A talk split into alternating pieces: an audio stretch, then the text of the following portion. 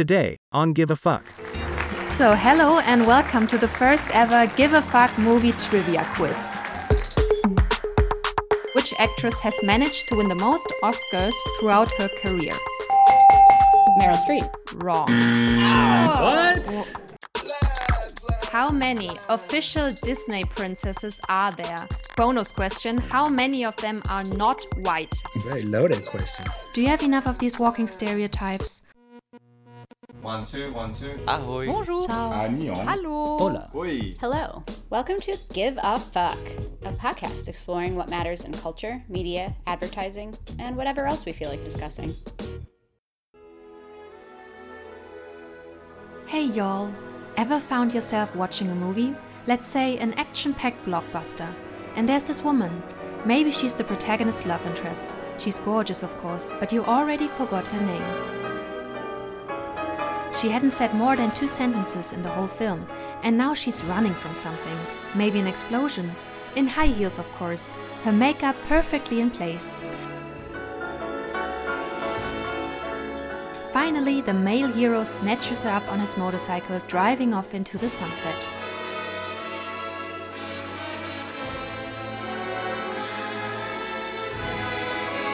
Stop. Do you have enough of these walking stereotypes? Follow me into the rabbit hole of female characters in movies. Spoiler alert, it gets worse before it gets better. My name is Sophie. Today's episode is Watching Women Movies and the Horrors of Sexism. In this episode, I invite you to open your mind to the feminist side of film. How are women represented in movies? What kind of movie tropes are we watching over and over again? And what about women who work behind the camera?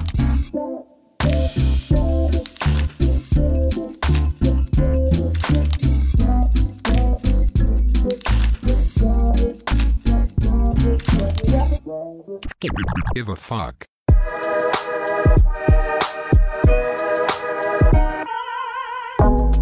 Representation matters. Why? Representation allows minorities and marginalized groups to feel validated and it can shape how they're viewed by society and how they view themselves. Why does female representation on screen matter? Watching a movie and seeing a character who looks like you, has the same gender, comes from the same background, or has the same sexual orientation as you can be incredibly powerful. If you can't relate to that feeling, I hate to break it to you, you're probably a white heterosexual man. Because most mainstream films we consume are so male focused, you never experience the sensation of seeing somebody on the screen who's just like you. Because almost everybody in every movie is just like you.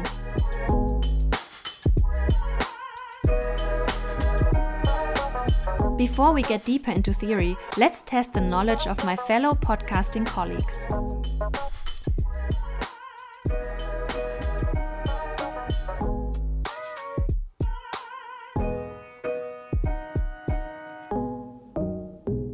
Give a fuck. Welcome to the Give a Fuck Movie Trivia Quiz. And your host, Sophie Tomey. So, hello and welcome to the first ever Give a Fuck movie trivia quiz. Um, Sarah, Jake, and Juana here. Thank you so much for joining me today. So, here are the rules. Each one of you will answer three questions. If the candidate whose turn is it doesn't- does not know the answer, then one of the others may answer and decide this point for him or her. And the 10th question is like the lightning round, where it's a bonus question where you can all guess at the same time, and the one who got it first gets the point. Do you all understand the rules? Yes. Yes. Great. So, our first contestant is Jake, and I will tell you the first question now. Which actress made her film debut in the movie Leon the Professional? Uh, Natalie Portman. Correct. One point for Jake. Can we So- Google? Can we Google this? You may not Google the answers to the questions. oh man, I'm gonna lose so bad. All right, let's continue. Okay, Sarah, next question for you. Which actress has managed to win the most Oscars throughout her career? Meryl Streep. Wrong. What? One of the others. I don't know. Oprah.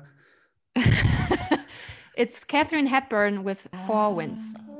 Are you kidding me? No well, way. Meryl Streep does not have four. Yeah, I four thought she had more Academy than that. Awards. Oh, she's been the most nominated. Uh, Yeah. Okay. Correct. But fewer Oh. wins. Okay. Damn it. Okay, so um, Juan, question for you. Which of these movies featuring a female action hero is directed by a woman? Wonder Woman, Underworld, Kill Bill, or Ghost in the Shell? Let's see. I'm Do you want to. hear the movies again? I'm, uh, yes, I think I'm gonna do this kind of like Who Wants to Be a Millionaire. Like I had to think about it. so wait, Wonder Woman. I Underworld, Underworld. Bill, Oh, or Underworld. In Remember the. Shell? Well, definitely not Kill Bill because obviously everybody knows that's from Tarantino. So I'll take note to that one. Uh, Wonder Woman is obvious, but sometimes I feel like there's a tricky question. So, Underworld. Who watched Underworld? Seriously, I don't know if that one was a thing. What was the other one? Ghost in the Shell. Ghost in the. Shell. Oh. Okay. Uh. I had to go with Wonder Woman. Correct. All right. Good. Correct. It's Patty Jenkins. No way. So- Look at that. Really good. So the first round, Jake and Juan each got a point. So, Jake, you again. Which Alfred Hitchcock film starred Grace Kelly as the role Lisa Carol Fremont?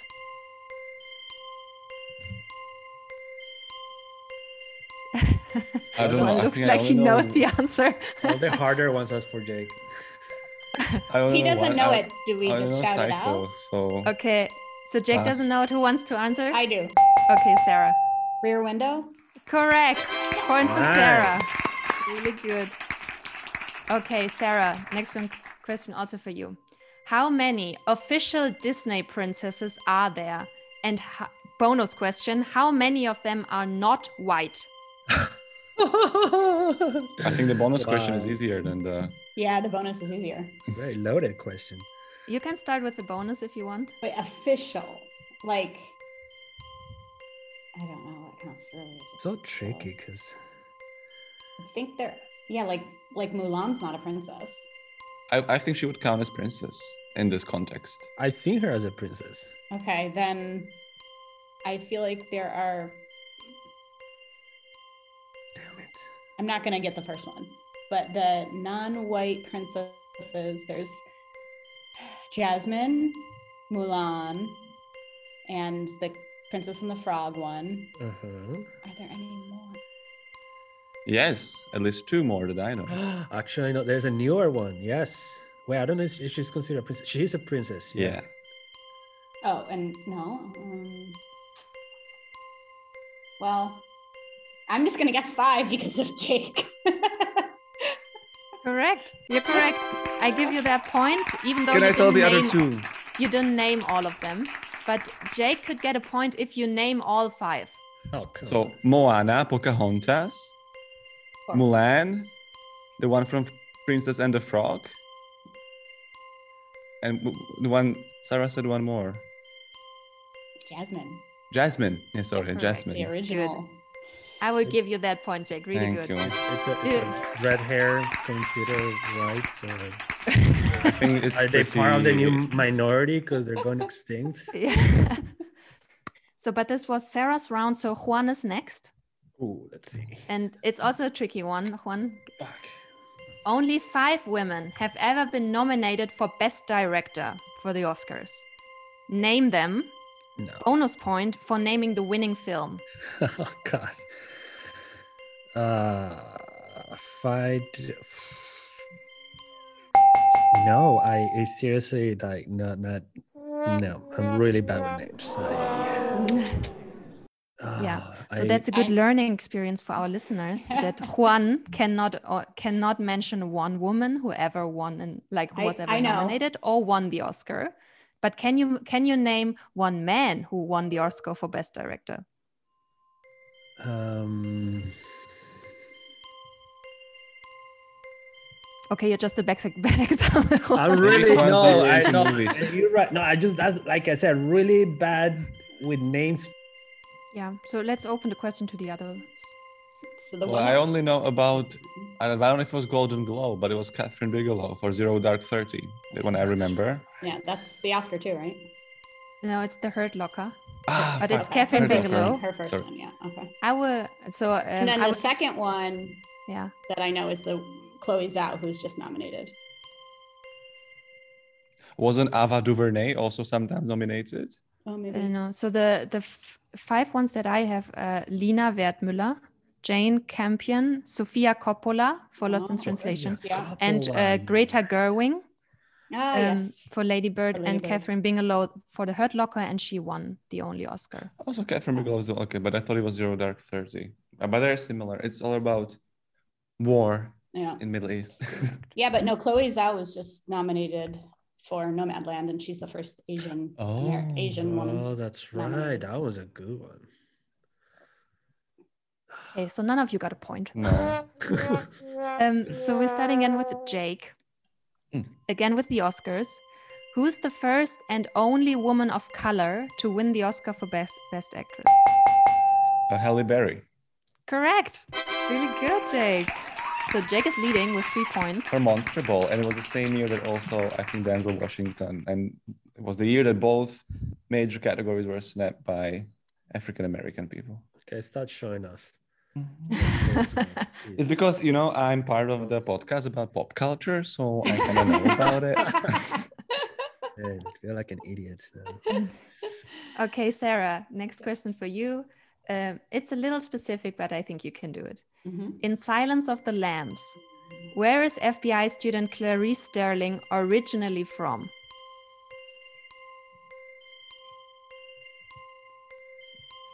Hmm. I actually just watched that movie for the first time last year. I don't know. Okay. Does anybody else know? It's it's West Virginia. So Juan, next Yes. question for you. In which movie does Judy Garland say the iconic line, "There's no place like home"? Are you kidding me? The Wizard of Oz. Correct. Oh wow. How many more movies with Judy Garland can you tell, Juan? I, I'll be honest with you. That was just a guess. That was a wild guess. It's- So and now we are at the lightning round. So Jake has three points and the other two have both two points. So let's see Anything who can change. gets the winning point. Yeah. Of the top 100 grossing movies of 2020, what percentage were female directed? Percentage? Percentage. Uh, I don't know, Whoever gets 5%. closest. Yeah, whoever gets closest. So Jake Okay. says five. I said five. So Okay. it's the the percentage of the number of movies. Yeah. Of like the hundred one like Ah, 100 100. most grossing movies. So like the biggest blockbusters, like the ones who got the most box office. Okay. Uh, I'll say a hundred is a lot. Uh, three percent. Okay. 3.1%. Strategy. It's a strategy. You're wrong. But um but Jake is actually closest because it's 16%. Oh, okay. Mm. Maybe this I whole thought- trivia was built it up in a way that it looked really daring, but um, it's actually 16%, which is an improvement. That's very good. So Jake is the overall winner of this movie trivia quiz. Congrats. Oh, thank you. Win. Bragging rights. Do you have more questions? Or this is all This is- interesting. Jake Jake just got started. Like Yeah, just- yeah. Just Come on, bring warm-up. Good. I like movie trivia questions, but sometimes they're very hard. If you go to one of those actual raw like movie fanatic quizzes, it's it's like top ten Swedish directors of the '90s. You know, it's not like who won Oscar for this and that. Yeah, I was scared that uh, you may argue that one question is harder than the other. So I was trying to have a balance, but I- I've um, I, I I could see which questions were easier for you and which were like a little harder. But you all did really good. Thank you Thank for you. participating. Great. Yay. Thank you. That was fun. Wait, so what are the prices? Like, is there a car? Or, I mean, it's You get nothing, so what are you worried about? I don't know. I'm, I'm looking for production value for this game. All right.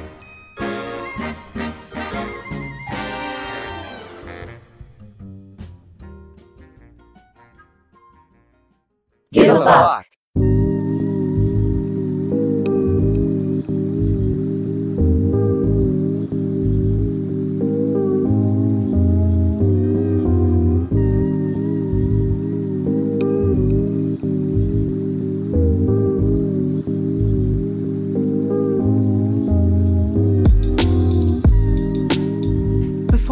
Start, I want to state that I'm by no means an expert in movie theory, nor does this episode provide the intersectional approach to the lack of representation in the movie industry that it should. Moreover, it will focus only on examples from Western film industries such as Hollywood. Everything I'm presenting today is derived from personal experience and is a constant learning process. If you'd like to join the conversation or leave comments and feedback for us, please visit giveafuck.net. Now that that's out of the way, let's jump right in. Have you ever heard of the Bechdel test? Inspired by cartoonist Alison Bechdel's 1985 tongue in cheek comic strip The Rule, the Bechdel test is a basic measure to see if women are fairly represented in a film. There are three requirements for passing the test. First, it must have at least two female characters. Second, they must both have names. And finally, they must talk to each other about something other than a man. Seems easy, right? Shockingly, very few films actually pass this test. Eternal favorites and classics like Breakfast at Tiffany's, Avatar, The Lord of the Rings trilogy, The Grand Budapest Hotel, etc., etc., don't pass the test. Does this make these movies bad movies? Or anti feminist movies? No. The Bechdel test was created satirically to highlight a problem in the movie industry. It was a way to show people just how many movies can't pass a simple test with very low expectations. It was not an actual barometer. It doesn't touch on many important aspects of cinema, for example, how central these women's roles are, who's working behind the camera, and so on. The science fiction hit Gravity, for example, doesn't pass the test, but that's because the main character, played by Sandra Bullock, is stranded in space. Alone, no other woman to talk to. But she's definitely the hero of the story and not at all dependent on a man. Many critics of the Bechdel test came up with their own tool to measure equal women's representation. Comic book writer Kelly Sue DeConnick, for example, proposed a sexy lamb test. She states if you can replace your female character with a sexy lamb and the story still basically works, maybe you need another draft. However, the one thing that cannot be denied about the Bechdel test is that it triggers discussion. Now that we've examined how few female characters there actually are in movies, what do those roles look like? Sadly, many are derived from stock characters. A stock character is a stereotypical fictional person or type of person that the viewer recognizes by its constant reproduction. Let me introduce you to some of the most common archetypal female characters. I guarantee you've seen most of them.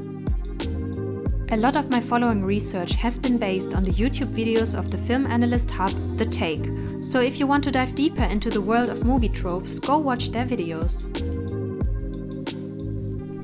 Some stereotypical characters are explained by their name alone, like the funny fat girl.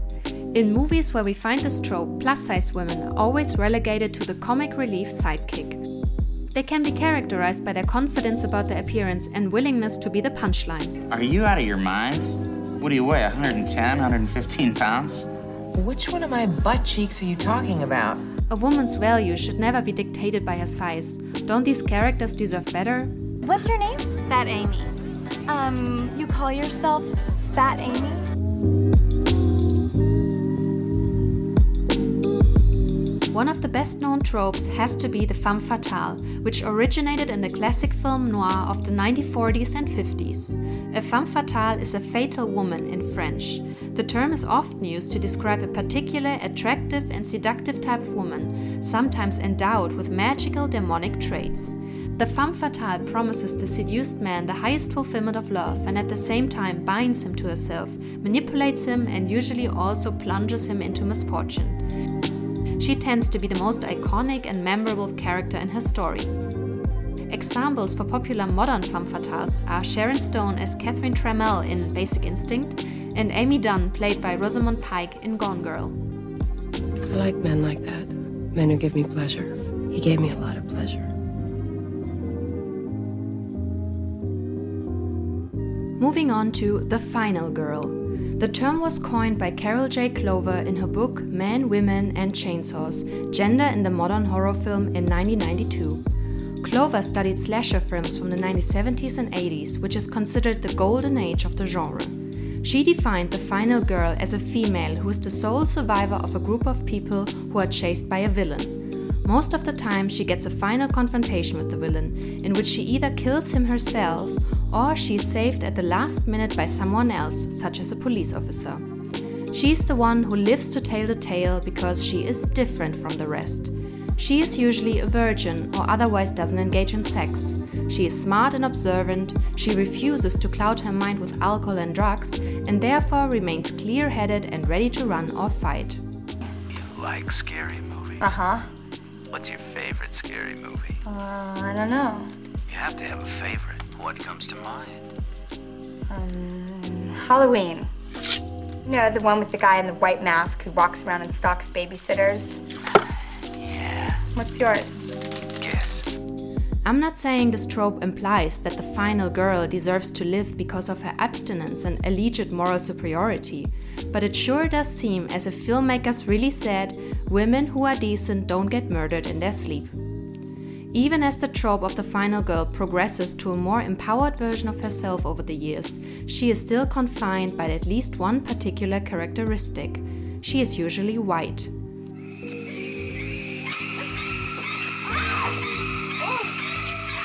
The take refers to an interesting quote by horror owl father Hitchcock.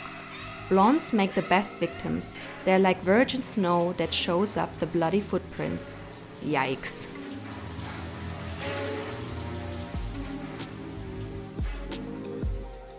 The last trope is perhaps the most niche one on the list and at the same time most controversially discussed the manic pixie dream girl. She is fun loving, slightly goofy, full of lovable quirks with a wild hairdo and fashion style, and most importantly, she has a mission to rescue a lost young man who subsequently falls deeply in love with her. I liked this girl.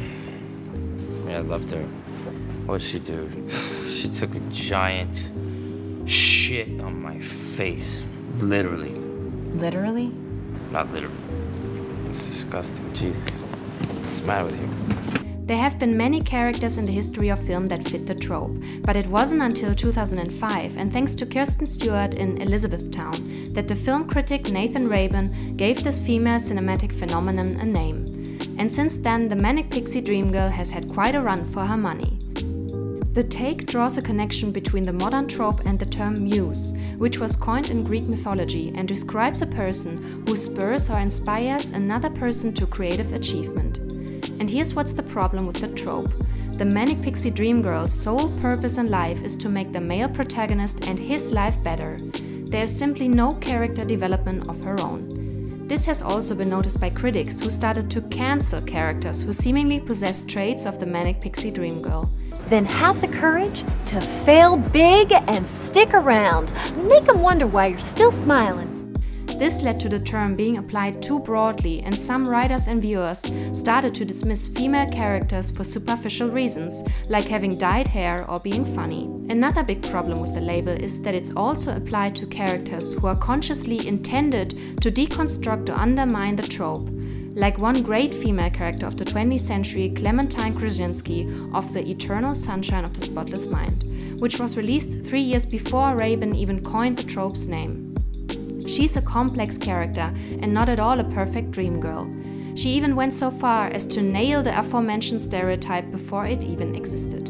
I'm not a concept, Joel. I'm just a fucked up girl who's looking for my own peace of mind. I'm not perfect. I can't see anything that I don't like about you. But you right will. now I can't. But you will.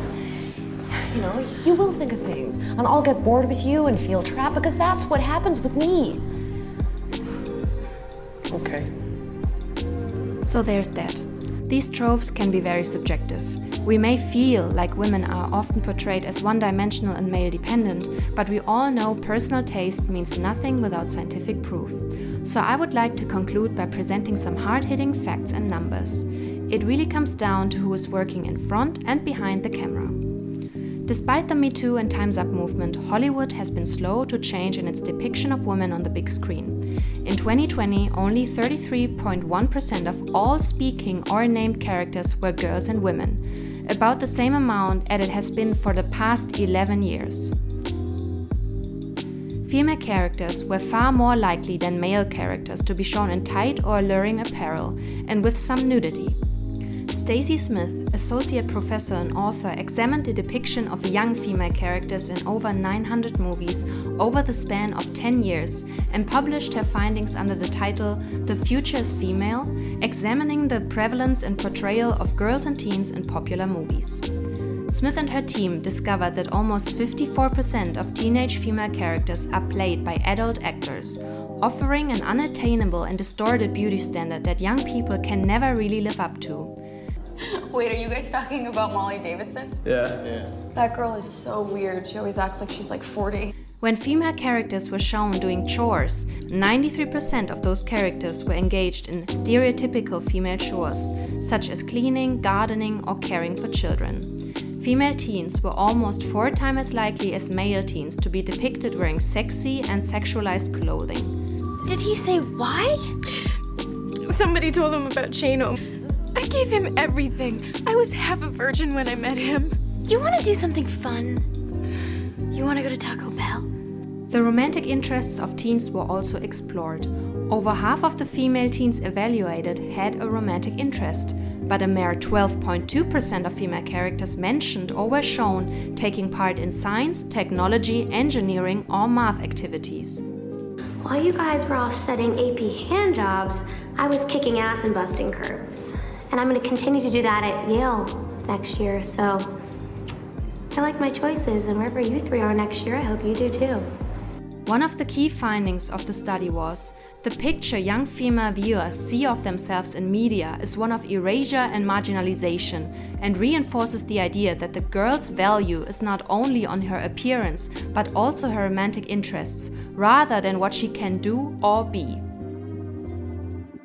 That leads me to my conclusion.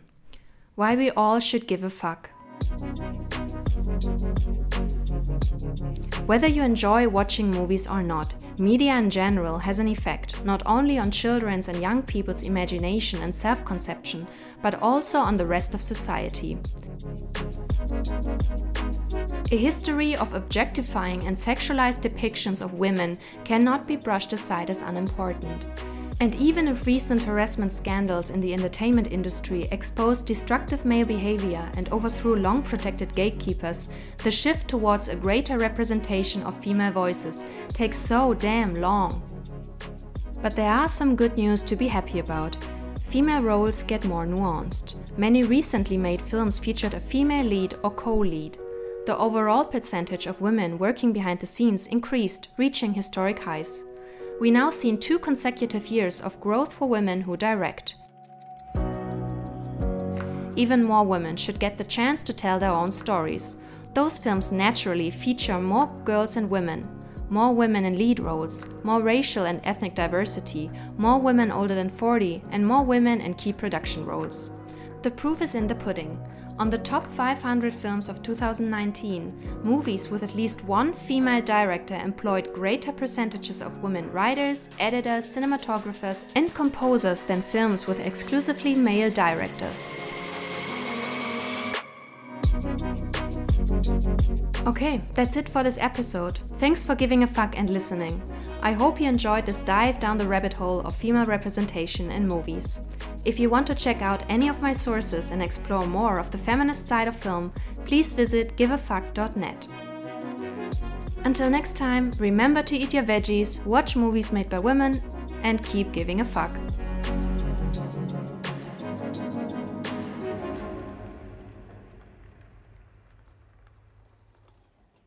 Give a fuck. Music courtesy of EpidemicSound.com.